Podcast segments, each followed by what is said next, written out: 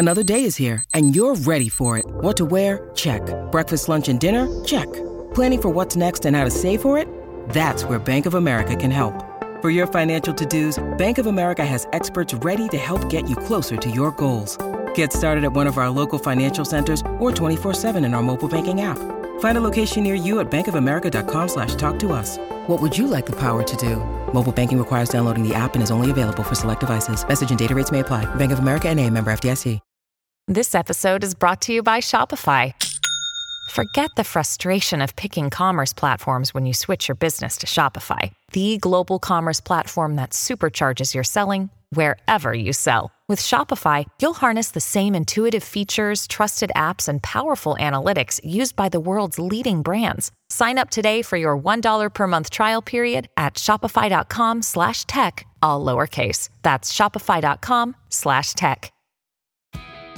It's a new year and a new chance for you to make a fresh start with your compliance. For the next 31 days on the FCPA Compliance Report, we're going to be bringing you a daily tip, strategy, or idea that you can use to improve your program. Here's your host, Tom Fox, the Compliance Evangelist. How an investigation informs remediation.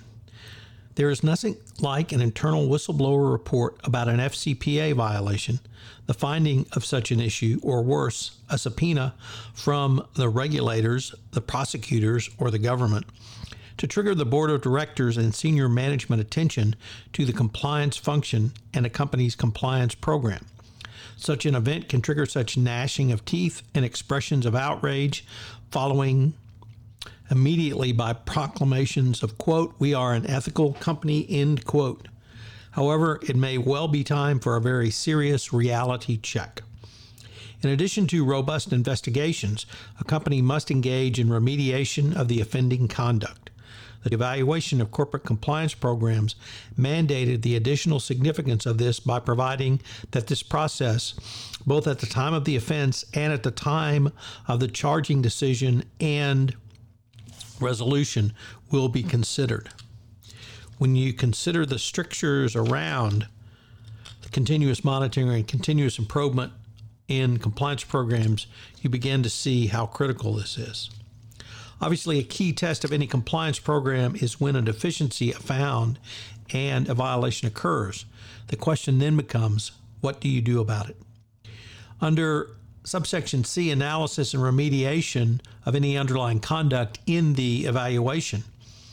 Finally, a hallmark of a compliance program is working effectively in practice is the extent to which a company is able to conduct a thoughtful root cause analysis of misconduct and timely and appropriate remediate to address the root causes. This requires you to not only look at the question the issues in question, but also fix them going forward. But more than simply looking into it, a company must engage in remediation to address the root causes. The evaluation of corporate compliance programs went on to state prosecutors should consider any remedial action by the corporation, including for existence, or example, disciplinary actions against past violators and covered by the prior compliance program. It also referenced any additional steps that demonstrate the recognition of the seriousness of the misconduct, acceptance of responsibility for it, and the implementation of these measures to reduce the risk of repetition of such misconduct, including measures to identify future risk. In the same section, the DOJ posed the following questions under remediation. What specific changes has the company made to reduce risk that the same or similar issues will not occur in the future? What specific remediation has addressed the issues identified in the root cause and missed opportunity analysis? Obviously, the investigation will be critical to help you understand what remediation your company will need. One of the things rarely considered is how to investigate or rather how the investigation triggers a remediation process and what is the relationship between the two. Russ Berlin, CCO at Avantiv, has said someone found a way to get around your controls in your system. Maybe they colluded to overcome the internal controls. Maybe there was a group that simply wasn't too well trained, didn't understand, or a group that was extremely well trained and decided to do it anyway. But somehow the issues in your system, and by systems, the overall control, executive tone, governance, compliance program, internal controls, all at the meta level. It is axiomatic that you cannot find gaps in your compliance program until you stress test it. Viewed in that light, your compliance failures can be viewed as such a stress test. You've got you've just been handed a stress test and this is where the system broke down. Now you have a gap. Absent the investigation, as painful and as difficult as that is, the gap would have been there, sit, just sitting there. The investigation will raise information to you about the future of your failures of your compliance program that you may not have previously known existed.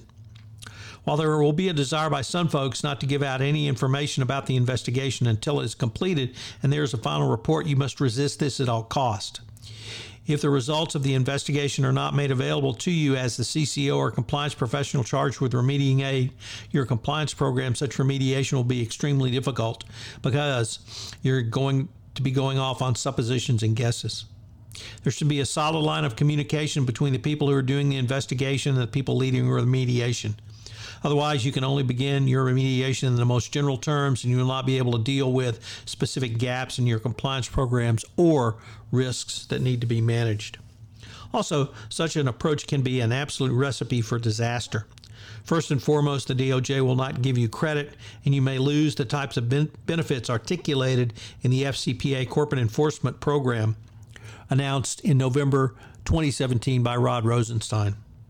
Moreover, the executive attention will dissipated, or as Berlin concluded, when you've got the energy, use it because when it's gone. From the DOJ and Securities and Exchange Commission perspective, the key is to use your information to both fix the problem so that it does not occur again, but also improve your compliance program. You can think of this as part of your continuous improvement and continuous evolution of your compliance program as well, because as you incorporate the remedial fixes to your compliance program after a violation or after a failure, you can document this and not only will help you in the specific FCPA enforcement action you may find yourself, but also if a regulator comes knocking for any other reason. In other words, document everything you do. So, what are today's three key takeaways? We'll really start with the title. How does your investigation inform your remediation? It absolutely informs your remediation. Whether you call it a get well plan, whether you call it a remediation plan, or whether you call it a missed opportunity analysis, it's all about moving forward and utilizing the information to improve your compliance program. Two, a compliance program failure offers you a way to upgrade your compliance program going forward. This cannot be underemphasized, so you should also consider this as a critical component.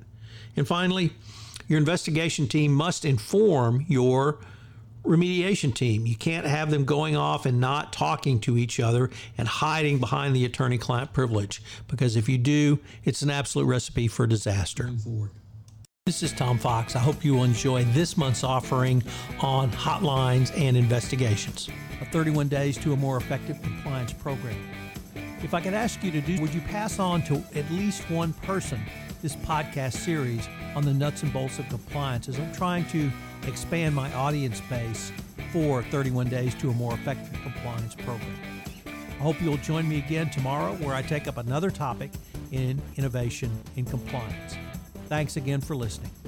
31 Days to a More Effective Compliance Program is a production of the Compliance Podcast Network. This podcast is a part of the C Suite Radio Network. For more top business podcasts, visit c-suiteradio.com.